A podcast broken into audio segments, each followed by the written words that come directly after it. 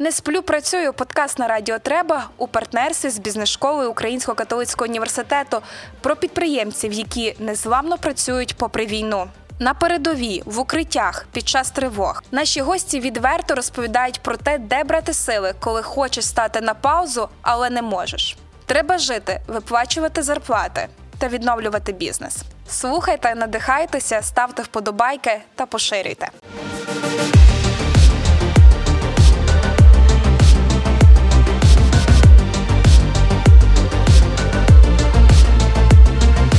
Вітання, мене звати Сніжана Палащенко, і це подкаст Не сплю працюю. І Сьогодні у мене в гостях Арсен Шлапак, директор та співзасновник мережі кав'ярень Credence, а також випускник бізнес-школи УКУ Key Executive MBA програми. Вітання, Арсене. Привіт, привіт. Е, Рада бачити в студії, і я одразу помітила, у чому е, одягнуті. Це в Турбаті. Перший випуск на радіо Треба був з Оксаною Донець, е, також співзасновниці Турбату. Ви дружите? Е, я це, це взагалі дуже класна історія цього све, не знаю, худі, ну, я не називається. Е, він дуже мені сподобався. Е, ми відкривали один з закладів і вирішили зробити. Ми та відкриття його співпало з датою, майже з моєю датою дня народження. Відповідно, я вирішив зробити фандрайзинг для мого одногрупника, зокрема для Володі е, Демчука, який зараз е, служить в 93-й бригаді. Він пішов е, самостійно, і ми збирали на автівку йому. І плюс ми ще дозбирували для інших друзів з 57-ї бригади на спальники. І ми, відповідно, та трошки колабу зробили і, і фандрайзили гроші. Ми тоді назбирали майже 200 тисяч гривень. Я знаю, що ви робили особисто коктейлі. Ну, я так казав, що буду робити. Я просто людей заманював. Більше людей, більше грошей. Ну, то ми назбирали е, тоді багато грошей, і ми, зокрема, з, з горганами ми зробили таку трошки колабу. Вони нам дали гарні ціни. Ми просили їх співпрацювати. Там ми трошки товаришуємо, е, і ми. Ну, мені подарували оцей светр. В результаті тепер светр такий самий має моя дружина і ще наш е, товариш один. Він дуже класний, дуже зручний, і це взагалі ну, це, це суперячо. Я дуже люблю, коли українці щось класне роблять. І коли ви з одної спільноти, так, з бізнес-школи УКУ. Е, чи вдається спати поміж тим, як працюєте після 24 лютого? Це моє дуже традиційне запитання, і кожен гість е, має свою історію. Його треба розділяти. Е, Мені. Ви ви мене питались перед ефіром, чи щось цікаве розкажу, то я вам от є, є, зловили. Е, Мені взагалі здається, що кожен українець має от перший місяць війни для себе зробити таким моментом, напевно, істини, коли ти розумієш, як можна працювати, коли ти не знаєш, що буде завтра. Це, це більшість бізнесу, воно так працює в Україні. Ти дуже часто щось робиш, а, і, власне, коли ти робиш, воно робиться. Ти помиляєшся, ти робиш дурні речі, але ти працюєш і, в результаті отримуєш позитивні результати. Е, перший місяць був е, дуже стресовий, бо появилось дуже багато нового. Я, мене, мене дуже чітка пам'ять є, коли я засинав годинка перша ночі з телефоном, дивлячись, що відбувається, що буде. І прокидався п'ята-шоста ранку, і, і знов таки перевіряв, чи Київ вистояв. Е, І незалежно, де я був, в мене було таке якесь внутрішнє завдання знати, що Київ стоїть, що все добре, ну, в міру того, як воно було. Е, Тоді я мало спав. Е, Після якогось місяця часу, коли ти адаптовуєшся, починаєш сприймати нормально те все, що відбувається. Ну, тобто, ти як нормально, то не гарне слово, нормально, просто адаптовуєшся. Тоді вже було таке, що я спав, напевно, було, що напевно, 13 годин підряд я відсипався просто. Організм, видно, видихся, адреналін скинувся. Ну, отак. Зараз, зараз, напевно, сплю як раніше. Тобто, колись довше, колись менше, залежно від того, що відбувається навколо. Чи можете пригадати, кажете, мало спали, е, перевіряли, чи стоїть Київ. Е, Як е, цей час проводили перші тижні, перший день, навіть почнемо з нього. Перший день Це я сімейний бізнес, відповідно, попри те, як, як бізнесмен, як людина. Напри- два- 24 лютого, як українець. 24 лютого я зранку прокинувся, вдів спортивну форму, я їхав на спорт на сьому ранку. А дружина каже: «Та ти вже не їдь, у нас війна. Я кажу, та яка війна? Ну, у нас просто надзвичайний стан, він як був, так і є. В спорт, на спорт можна ходити. Вона каже, та ні, війна. Кажу, ну, і відповідно, я взяв телефон, дізнався, що відбувається. Досить смішно. Ми е, перед війною з дружиною почали ремонт в будинку, де ми живемо. І ми планували 24 лютого вечором переїхати е, до її батьків, бо в нас закінчилася оренда в квартирі, в якій ми жили. Ну, ми переїхали вранці, е, трошки помінялися плани. Е, Ми насправді ми сказали всім нашим працівникам, щоб вони дбали про свою безпеку. Сказали на роботу не йти. Дехто був вже на роботі вранці. Е, Були тривоги. Ми сказали, поводьтесь так, як вам безпечно. Хочете бути в закладі, типу будьте, хочете йти в тому. Ну, бо в нас є заклади з підвалами. Тобто ми дали свободу, люди типу, могли робити, що хочеш. Я цей день зайнявся тим, що зібрав, е, почав збирати всі важливі документи. Тобто в офісі, вдома хотів це все мати біля себе, бо я не розумів, що буде далі. І трохи хвилювався про те, що буде мародерство. А вже вечором, коли е, воно вже все якось, типу, якісь такі базові питання були закриті, я прийняв рішення, що я піду в територіальну оборону. Е, І зранку я вже йшов до був під військоматом. Там я простояв кілька днів, ніхто мене не хотів нігде брати, черги були страшні. Я навіть був дуже злий на одного пана, який не взяв в мене документи, сказав, що йому треба військовий квиток. Е, Не військовий квиток, обманюю, е, ідентифікаційний код. Я кажу, так в мене ID-картка, тут же ж він є, от, от він є, от, от, от тут є ідентифікаційний код. Він каже, ні, треба окремо роздрукувати. Я дуже був злий, розізлився, пішов десь шукати, де то можна перексерити чи роздрукувати. І ми стояли з нашим товаришем, він нам каже: слухайте, нас було там кілька людей, каже, слухайте, треба гуманітарку до Києва відвезти. Треба їхати. Я так думаю, та що я тут стою, нічого не роблю. Ну і ми з товаришем, з Максимом, з яким ми зараз фактично і займаємося якимись волонтерськими справами в основному. І ми катнулися до Києва. Це була дуже важка дорога. Е, В Київ було страшно їхати, тому що ти була одна машина, яка їде в сторону Києва, і величезні колони, які їдуть з Києва. Відчував себе трошки нерозумною людиною, але ну, ми приїхали.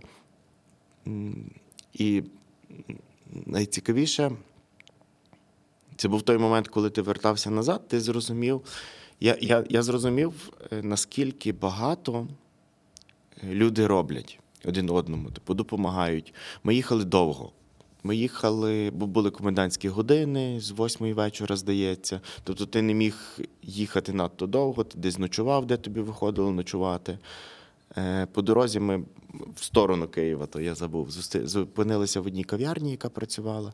І це був, напевно, момент істини, коли я зайшов і випив кави. І все здалося таким нормальним. Такий. Е, це був якась така краплинка нормальності в тому всьому, що відбувалося, в тому сумбурі, коли ти не знаєш, що робити. І вже доїжджаючи до Львова, я подзвонив до Надії і кажу: Надя, нам треба відкривати заклади, ми мусимо починати працювати, тому що війна це надовго. Я думаю, я на той час думав, що війна закінчиться оптимістично в вересні після цієї поїздки. І я сказав, кажу, людям треба будуть гроші. Ми мусимо почати працювати.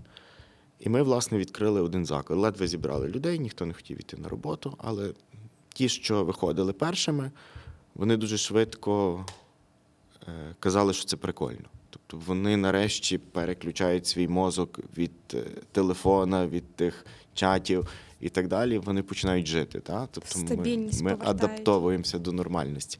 І десь за кілька тижнів ми вже відкрили, напевно, напевно, всі заклади. Я вже так не, не скажу точно. І насправді це було прикольно. Це були дуже е, фінансово дуже хороші місяці. Е, Ми працювали мало годин, людей було дуже багато. Ну, тобто, це був. Було і бізнесово. Ми навіть е, так жартували, що нам незручно, бо в людей біда, а ми тут е, у нас тут все добре. Ну, Ну, тобто, от, от так воно і починалося. Типу, ми так почали ми працювати.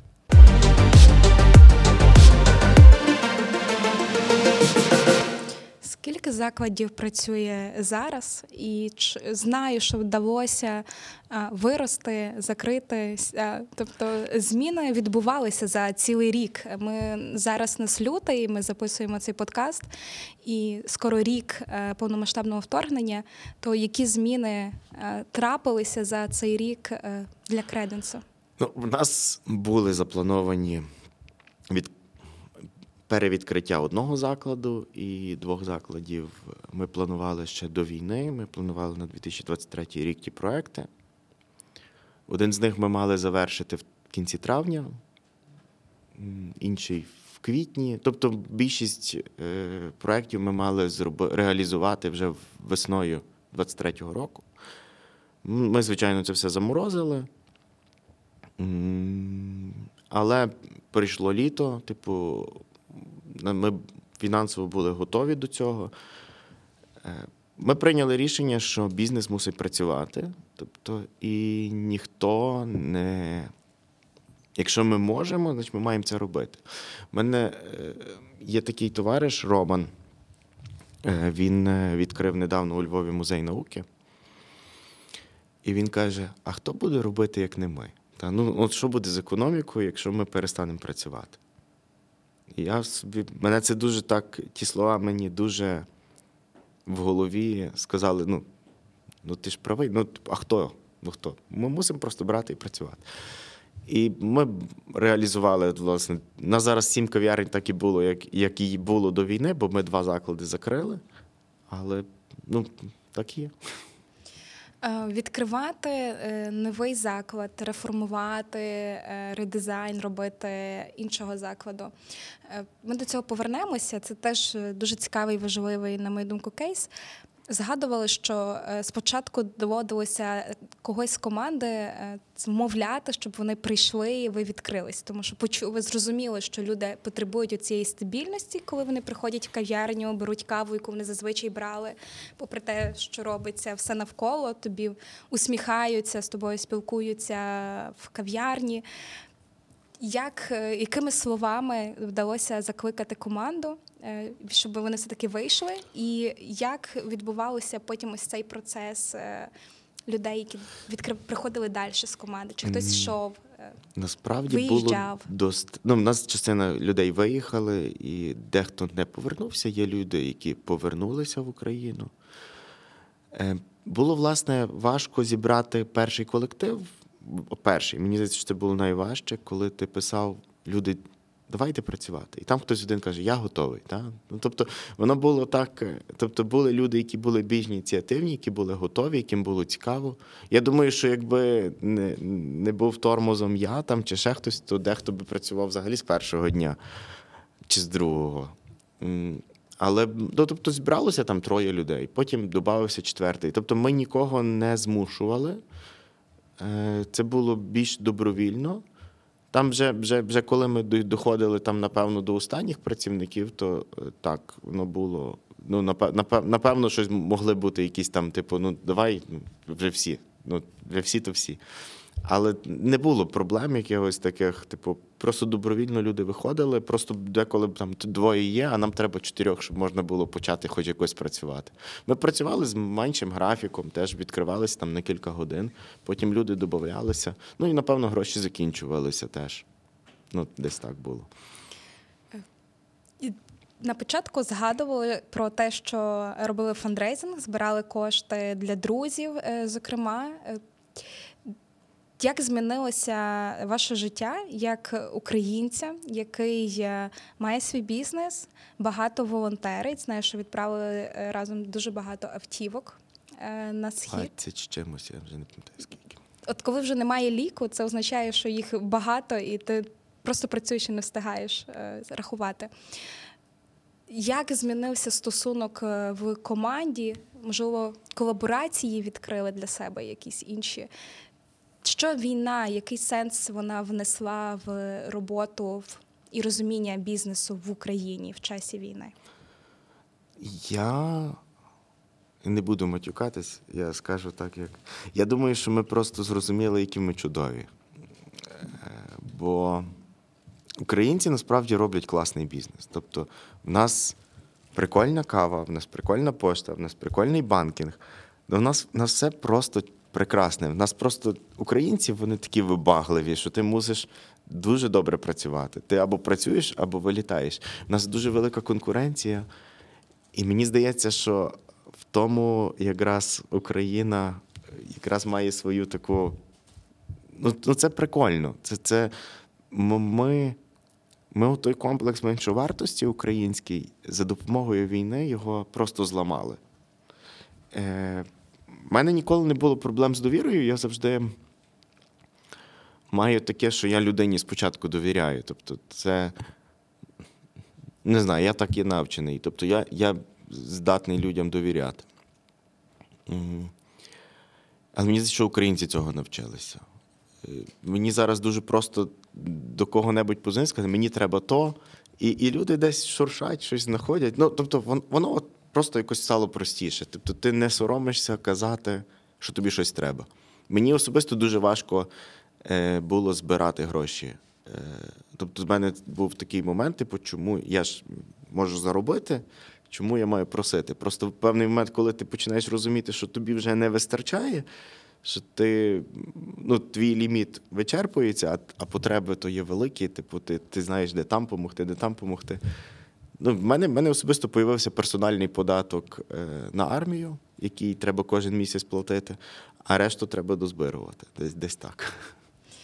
Дуже знайома історія, коли спілкуєшся, люди розуміють, що е, власні ресурси вичерпуються. Я десь допомагала, пробувала на початках е, одному проекту у Львові назбирувати кошти. Є гарний кейс, коли ОСББ організувалися. Спочатку гроші е, давали всі мешканці, а потім вони зрозуміли, що запити набагато більші, ніж їхні особисті ресурси. І вони так починали фандрейзити вже далі, гучніше серед інших, не тільки зі своїх власних е, мешканців. Е, Тому думаю, це так дуже знайомо і перегукується з того, що ви казали. Якщо е, говорити, наприклад, про цифри, е, у вас в команді є ті, хто е, поїхали захищати Україну на схід серед працівників, чи таких немає? Немає. Е, В нас достатньо молоді працівники. В нас в основному люди там 18-20 років, дуже багато студентів. І відповідно, напевно, це є така плюсова сторона нашого бізнесу, що ми не втратили з колективу нікого. Е, З іншого боку, є люди, які хочуть іти, та? тобто вони десь вчаться, десь думають. Ну, я не знаю, я в якійсь такій бульбості живу, що в мене ті, хто ще не в армії, думають, що їм треба вже до неї йти. І, і, ну, десь так. Тобто, тут, напевно, все на запитання. Якщо е, згадаємо те, що вдалося відкрити е, нові заклади, то як це відкривати е, новий заклад в часі війни? Е, Чи змінилися плани, як це уявлення було умовно до 24 лютого, як це робити? І вже в часі повномасштабного вторгнення, яка це внутрішня кухня? Якщо хтось е, раптом думав відкривати, вагався, е, що для нього цікавого е, з досвіду власного можете сказати? Якщо є можливість, треба робити. Не можна. Нам весь здається, що м, якийсь от завтра буде ліпше, і ми почнемо працювати ліпше. А якщо війна буде 10 років, та, чи 5, ми не знаємо. Та? Тобто я, я не вірю в теорію двох-трьох тижнів і навіть двох-трьох місяців. Мені навіть здається, наш публічний простір е, щодо війни нас постійно нас годують якимись м, якоюсь інформацією. Там війна, от, от вже весною буде якийсь результат. Я розумію, чому так роблять. Тому що ну, можна з глузду з'їхати, якщо тобі скажуть, от оце буде там ще три роки. Я собі п'ять поставила для своєї психології. І коли ти. А, і, і мені здається, що кожен має просто пройти це усвідомлення, що війна це надовго. Якщо вона закінчиться раніше, нікому гірше від цього не буде. Тобто ми просто почнемо жити краще, але ми маємо працювати, ми маємо розвиватися, ми маємо думати про експорт, ми маємо думати про роботу для українців, тому що без економіки е, ми програємо війну. Тобто ми мусимо працювати, і українці мусять далі споживати. А щоб споживати, вони мусять мати гроші. Тому, якщо питання, типу, чи робити, робити однозначно, навіть не задумуватись. Е, дуже багато дилем. Коли ти інвестуєш в заклад е, гроші, ти, ти, ти просто деколи думаєш, бляха, я ж, я ж міг там купити для армії то, чи купити хлопцям то. І, і воно тебе завжди, типу, так, ну, то це такі якісь. Це моральна проблема, та, як, з якою ти постійно борешся. Але з іншого боку, ти собі думаєш, так, я відкриюся, запущу, я зможу більше давати. Тобто, воно нема правил. Тобто, ти мусиш. Я для себе взяв правило, що я обмеженим, обмежений тим, що я даю на армію відсотком від того, що я заробляю. І все, крапка. Типу, не більше, не менше. Хоча деколи я грішу і щось там докупити. Але це таке. Це, це просто є якісь такі правила, яких треба дотримуватись. І однозначно треба робити. І робити треба з розрахунком на це. Треба все планувати, що війна не закінчиться.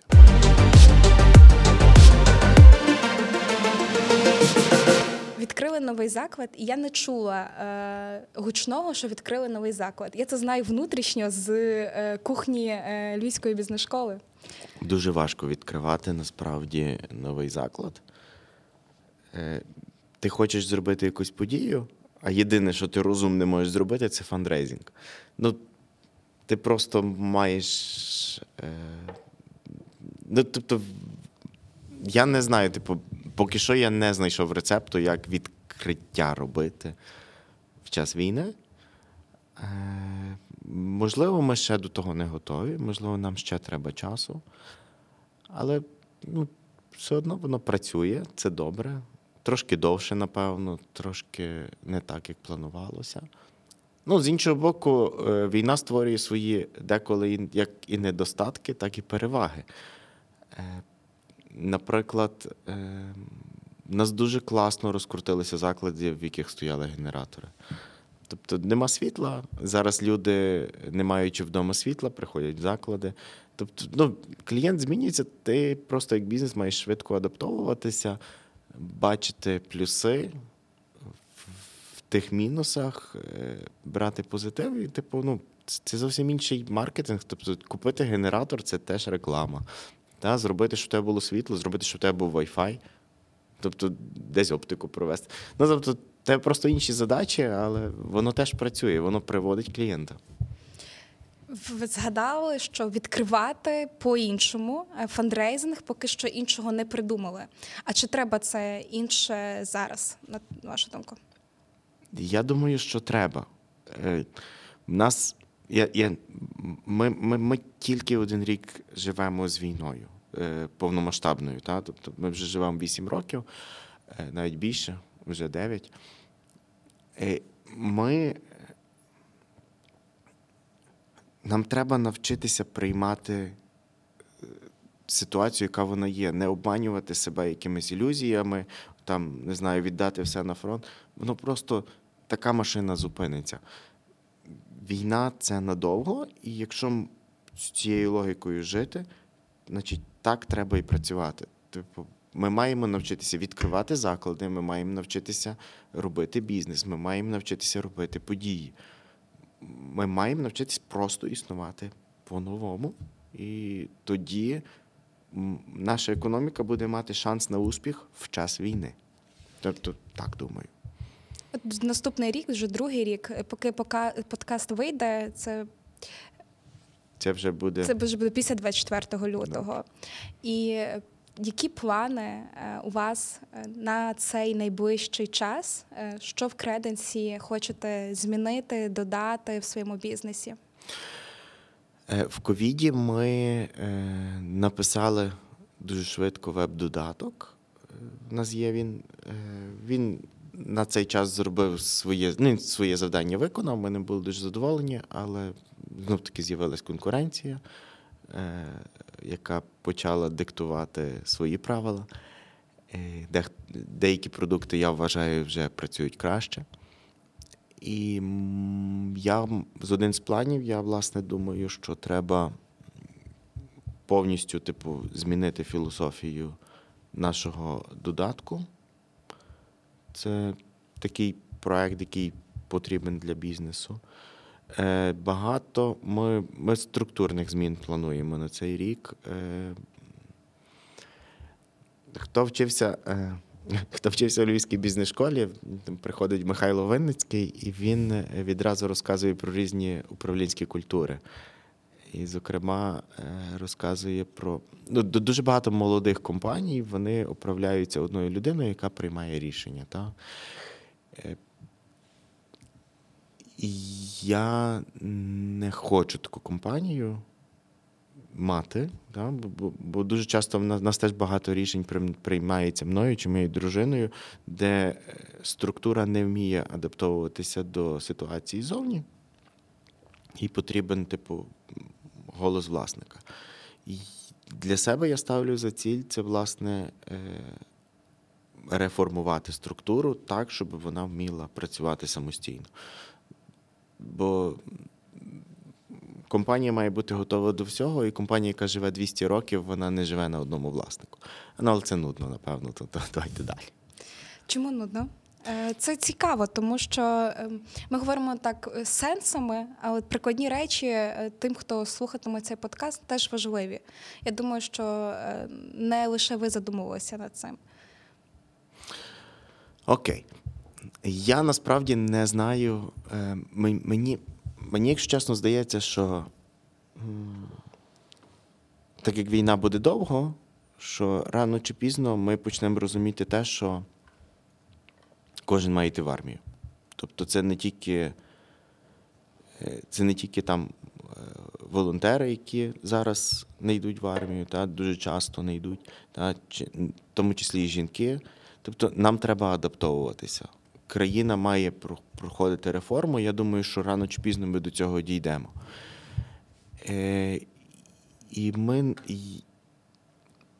відповідно, живий бізнес може бути тільки тоді, коли е, в нього є люди, які е, розділяють цінності, які розуміють, е, для чого вони тут, чи там, чи, чи тут. Тобто, я вважаю, що не можна, не може бізнес працювати на тому, що на одній людині. Так не може бути. Ну, тобто, так, напевно. І бізнес-школа е, УКУ про це добре вчить. Звичайно. Тобто, це, це був. Я, я про це я це хотів. Після того, як я відівчився, я це зрозумів. І я зрозумів, що це не робиться за місяць, за два. Це е, довгий процес. У нас багато змін відбулося за останні роки. І я сподіваюся, що там за цей рік, можливо, вже вийдемо на якісь такі дуже відчутні результати. Які зміни? Багато змін е, від час закінчення навчання е, по сей день. Е, Що можете згадати найяскравіше, те, що спадає? Не обов'язково найяскравіше. Я коли закінчував навчання, почався ковід. І в нас тоді бізнес став, просто став, нічого не працювало.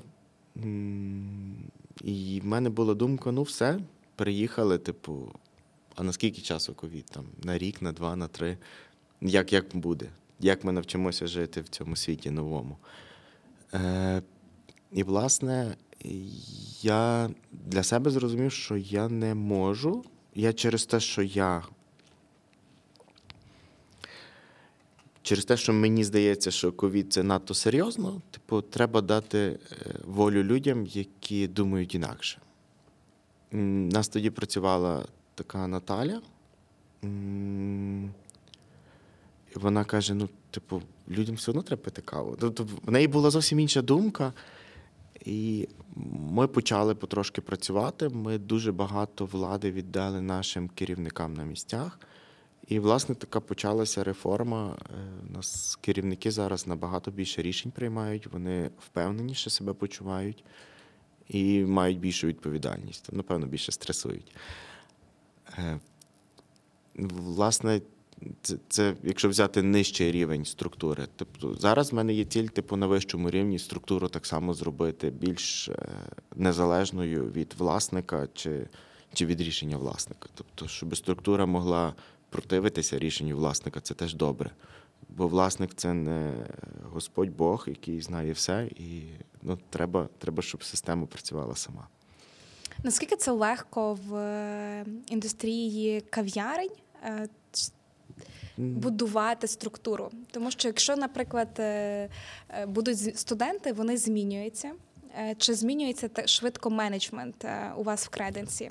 Я вам скажу, що е, у нас просто прекрасні люди працюють. Е, це все є. Вони, більшості з у нас дуже багато медиків працює, і я знаю, що вони стануть медиками. Тобто, це є люди, які вони не працюють для того, щоб працювати. Вони працюють, бо їм потрібні гроші, щоб вчитися. Тобто там є, є Катерина, вона їздить на швидкий, і е, я так розумію, їй там або дуже мало платять, або не платять взагалі. І вона, щоб могти забезпечити своє життя, вона мусить працювати. Тобто, це, це просто прекрасні люди. Вони працюють. І м, чим більше от, от та молодь, е, яка працює сьогодні знизу, її треба дуже чути. І в нас були проблеми в компанії колись, коли ми. Е, у нас дуже була велика плинність кадрів, дуже важко було якось адаптуватися до всього. А потім я так і всі ходять, кажуть, боже, там молодь така, типу, не хоче працювати, в них там все погано, все не це, і попрацювали два місяці, поміняли роботу. А потім ти, якщо дивишся на проблему з іншої сторони, то це прекрасні люди. Їм нудно, вони йдуть з роботи. Типу, вони не, вони не думають про те, що о, я тут працював 10 років і ще 10 років я тут вмру. Не нема цього. як Вони нема того. Вони я хочу щось поміняти, я міняю. Все, все просто. Тобто не треба, тут не треба нічого ускладнювати. І твоє завдання як власника бізнесу робити так, щоб їм було цікаво, щоб їм було весело, щоб їм не було нудно. І коли ти тим починаєш займатися, твоя структура сама приймає від них то, що тобі треба від них приймати. Десь так. Так приємно чути е, таку велику любов і тепло е, про усвідомлення тих, з ким ти працюєш, е, або хто працює на тебе. Хоча мені дуже не подобається це формулювання працює на тебе. Ми працюємо разом. Ви працюєте разом. Так, тобто- Але також зна, чула перед ми говорили перед ефіром про велику любов до тих, хто приходить в кав'ярні. Концепція креденсу, коли я прийшла на Галицьку, буквально в грудні з друзями. Ми, ми з друзями там якби проводили останні вечори перед тим, як я поїхала навчатися. Е, І ти дивишся, там хтось працює за ноутбуком, Е, там якась групка студентів щось обговорює на горі. Колись для мене Креденс був е, місцем таких е, інтерв'ю, співбесід на роботу, бо можна було дуже затишно піднятися собі на другий поверх, сісти на зручні. Крісла пити каву і так напівнеформально спілкуватися. Е, хто ці люди, які приходять е, до креденсу, і чи в часі війни е, з- їх було чутно, видно, як відбувалася ця комунікація з клієнтами. Вони змінилися, відвідувачі закладу, чи ні? Як змінилися? Що їм, яку цінність креденс приносить для тих, хто приходить зараз? Якщо знов таки, якщо взяти початок війни, е, я думаю, що на, початку війни в нас було дуже багато журналістів, е, іноземців, е, які там ну, прес-служби були цілі у Львові великих каналів. Тобто було дуже багато наповнено, тобто трошки клієнт був інакший.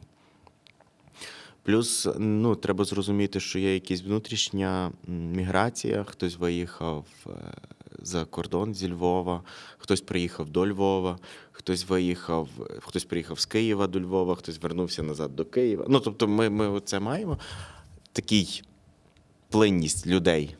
Але, е, власне, люди, які до нас приходять, вони мені здаються подібними.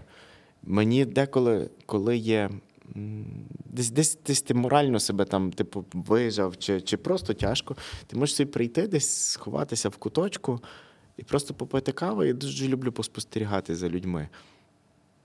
Вони, вони живуть, та? Вони, вони думають, вони щось працюють, обговорюють. Це, це дуже, мені, мені це дуже подобається. Та? Я, я люблю бачити, як люди там сидять за комп'ютерами і працюють. Ну, Я, я, ну, воно, ну, я не буду так, е, ні, я, як я вам казав, кожна жаба своє болото хвалить, але я дуже люблю з наших клієнтів. Вони просто всі прикольні. Ну, ну от всі прикольні. Не знаю, люблю їх і, і, хочу зробити для них все, щоб їм було добре. Ну, от і все.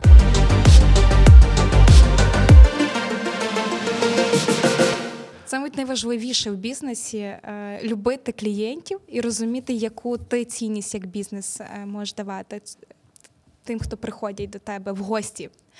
Е, якщо ти сприймаєш людину як гостя, то ти робиш для нього все найкраще. Ну, Чи ні? я, я не люблю слово гість. Багато людей в ресторанному бізнесі вони називають клієнтів гость- гістьми. Мені, мені з гостя ти грошей не береш. Ну, come on. Ну, типу, щось, щось не в'яжеться. Е, Типу, в нас, в нас є угода, та? тобто ми, ми робимо для людей простір, ми робимо, ми, ми стараємося приводити людей, з якими тобі комфортно. Е, Ми продаємо каву. Е, Тобто, це є, це є співпраця. Тобто, це напевно це клієнти. Я, я не я в будь-якому бізнесі, до якого я звертаюся, я себе відчуваю клієнтом, і, а не гостем. Це цікаво. Ну, тобто, це моя філософія. Тобто, я ні з ким не сперечаюсь, не буду сперечатись. Тобто, я підтримую іншу думку, але в мене теж своя є. Щоб клієнт в часі війни отримав смачну каву, е, щось змінилося на ринку. Е, Звідки ви взагалі отримуєте е, сировину? Як готуєте? Що можливо, щось війна чомусь завадила або навпаки допомогла в якихось речах? З кавою насправді все було просто, бо це критичний імпорт. Він з самого початку війни практично привозився в Україну. Причому привозився довгий час по курсу 29, щось там, не пам'ятаю якому. Коли зараз там 40. Ну, він зараз по 36,6 привозиться, тобто по офіційному курсу. І е, ми, власне, від початку війни ми для себе прийняли рішення, що ми не будемо піднімати ціни, і ми їх не піднімали до моменту, поки не підняли офіційний курс долара. Це було перше підняття, яке ми зробили від початку війни на, на кавові напої. Е, це, напевно, все, що змінилось, це вхідні ціни. А е, з баристами ми дуже часто. У нас, до речі, було, ви мені нагадали, на початку була проблема. е, Були люди, яким було важко працювати. Так? Тобто морально вони думали, що тут люди воюють, а я каву роблю.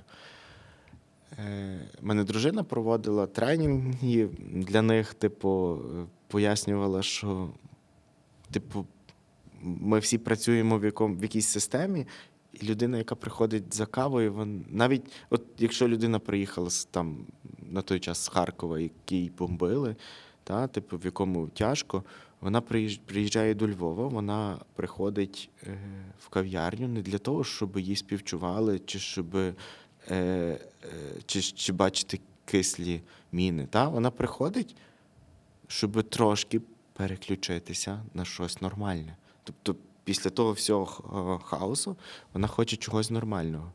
Тобто, ми, от такі, такі, напевно, виклики в нас були щодо, е, щодо, щодо роботи.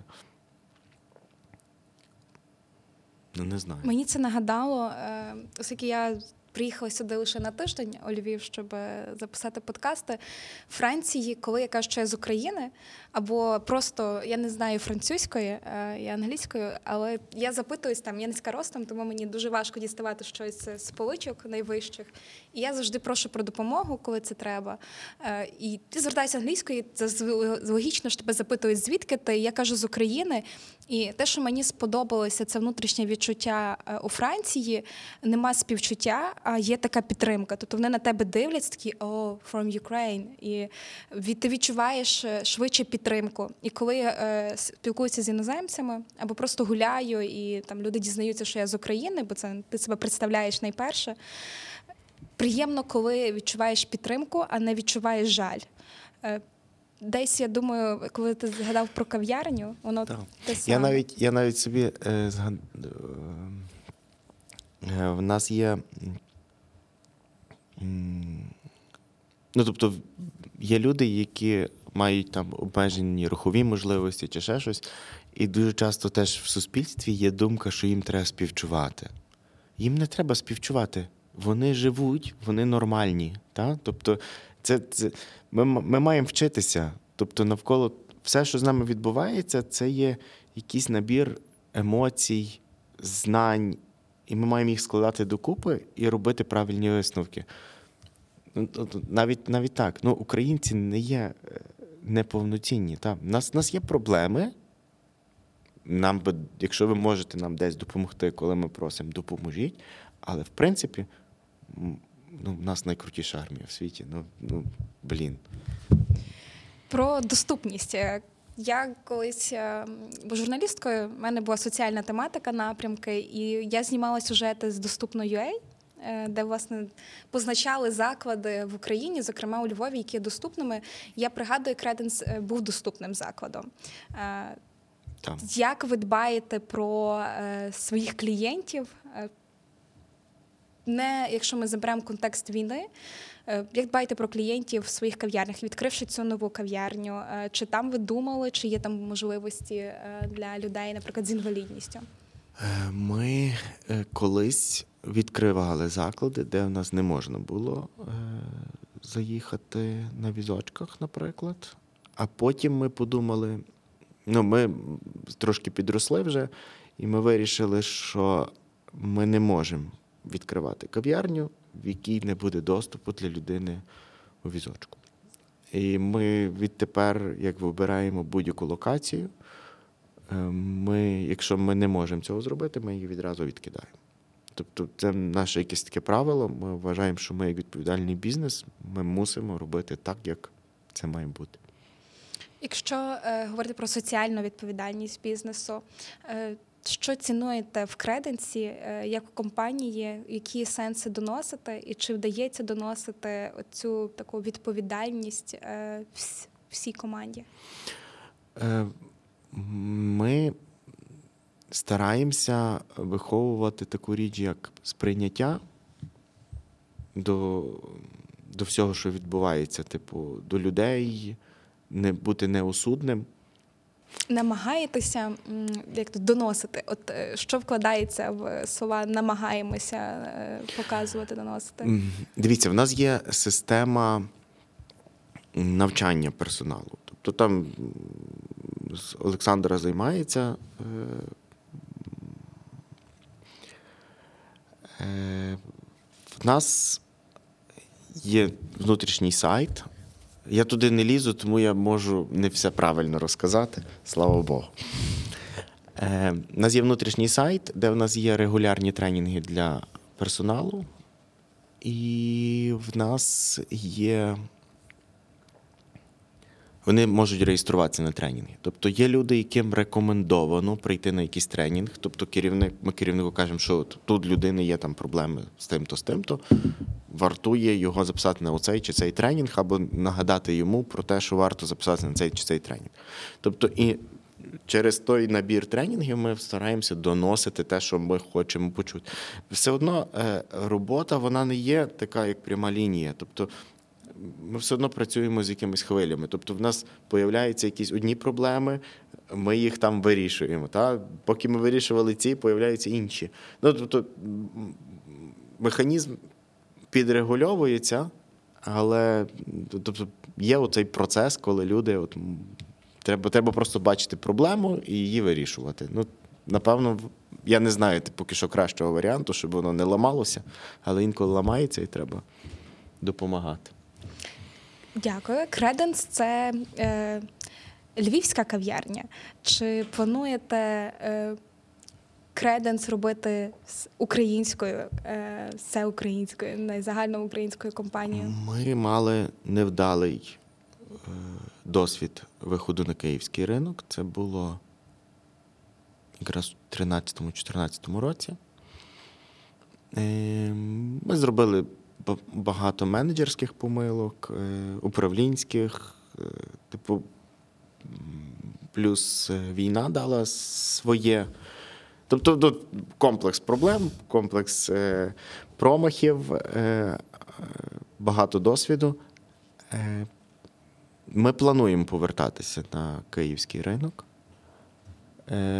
Поки що, типу, думаємо про Київ, але це, напевно, вже буде після перемоги. Після перемоги. Е, Сюди, ті, хто сюди приїхали, це також велика вагома частка е, мешканці Києва. Вони теж е, в той чи інший спосіб, ймовірно, хтось з них мав доторки до кав'ярні. І думаю, що ви вже десь, принаймні в якихось київлян в головах десь є. Я більше того розкажу. Ми колись були в Києві, і нам одна, не знаю, чи дівчина, чи пані написала, що я до вас колись ходила, і я от знов прийшла, згадала собі, як колись я була у вас. Ну, тобто ми думаємо про це, але м, насправді, е, щоб не повторити е, попередніх помилок, е, треба зробити домашнє завдання в бізнесі, тобто зробити його більш адаптивним. Київський і львівський ринок вони є різні. Як би це дивно не звучало, львів'яни вони є більш. Е, вони є більш повільні, вони цінують час для себе більше. В Києві все відбувається швидше, і відповідно, ти, коли хочеш працювати на київському ринку, ти маєш е, мати команду, яка буде розуміти клієнта на місці. І, власне, тут є питання цінностей, що нам треба, е, що я маю на увазі під домашнім завданням, нам треба сформувати команду, яка буде відповідати нашим цінностям і одночасно не суперечити цінностям київського клієнта.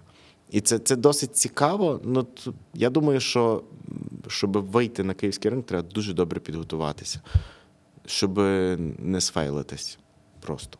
Угу. Ми ж так е, перейшли коротко про плани. Е, навіть не коротко встигли декілька питань зачепити.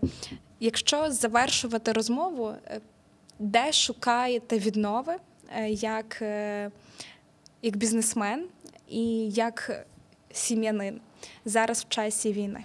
Як коли? Наприклад, е, Ну, окрім спостерігання за клієнтами. Так, то вже є один. У мене є така штука, е, що деколи такий. м- мене, мене насправді минулий рік якийсь був такий е, працьовито напружений, ну, насичений. Я на останніх, напевно, 2-3 тижні, то я маю такий прокрастинаційний довгий період, мені дуже добре.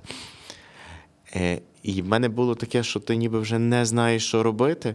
Думаєш, ну блін, ну, ну, ну все, нічого не хочу. А потім собі думаєш, блін, хлопці ж воюють, дівчата воюють. Вони не мають можливості відмовитись від роботи, ну і воно десь десь помагало, типу, такі давало. Е, інколи треба відпочити. Тобто е, я вважаю, що кожній людині треба відпочинок, там поїхати. Тобто, що вона любить. Хтось в гори хоче ходити, хтось полежати, хтось посидіти, хтось книжку почитати. Це дуже важливо. Е, треба відновлюватися, бо якщо цього не робити, то ти просто згориш і, і будеш неефективний. А ми маємо бути максимально ефективні. Арсене, як ви відновлюєтесь? Я, я дуже люблю лежати, нічого не робити. Мене під час війни появилося бажання піти в гори, чого я не любив, не знаю чому. Я думаю, що цього і весни або літа це зроблю. Краще починати з літа або з пізньої весни. З Ну, власного так. досвіду скажу. Я, власне, що в мене є досвід, мені це не подобається, але в мене є бажання. Тобто, на диво, чомусь, чомусь воно в мене з'явилось. Я бажаю, аби таки е, вдалося піднятися цієї весни або літа на якусь з верхівок. Я ще не знаю, коли наш подкаст вийде, але можливо він буде виходити, коли будете підніматися в гори. Тоді, е, після відпочинку з гір, зможете його прослухати. Я дуже дякую, е, Арсене, за цей час, який є. Для мене наша розмова, якщо її підсумувати, вона е, дуже про тепло, такі людські цінності, е, любов до. е, Працівників, е, які в тебе є в команді, любов до клієнтів, не до гостей, як ми вже так відчули інтонаційно і сенсами в розмові. І про те, що попри те, про те, що ви розвиваєтеся, і вам вдається інколи навіть е, буває соромно сказати, що е, ми розвиваємося і ми заробляємо, наприклад, більше ніж там певний час заробляли до повномасштабного вторгнення. Це говорить про те, що е, вдається розвивати нашу Україну, в неї дуже вірити. І я рада, що спільнота бізнес-школи Українського католицького університету вміє формувати тих ціннісних людей. Бо в нашому партнерстві е, на радіо треба я віддала лепту пошуку гостей повністю е, бізнес-школі, бо я розуміла, що ми з ними будемо говорити на одних цінностях. Тобто ті гості, які будуть приходити, вони. Мають одне одну бульбашку, яка дуже потрібна, аби таких бульбашок і бізнесів було якомога більше в Україні. Тому я за це дуже дякую. Я вам дуже дякую, дуже приємно було з вами спілкуватися. Дякую. І у нас в гостях був Арсен Шлапак, це співзасновник, а також директор мережі кав'ярень Креденс у Львові і випускник Key Executive MBA програми бізнес-школи Українського католицького університету. Слухайте наші подкасти, підписуйтеся, ставте вподобайки і до наступних ефірів. Дякую.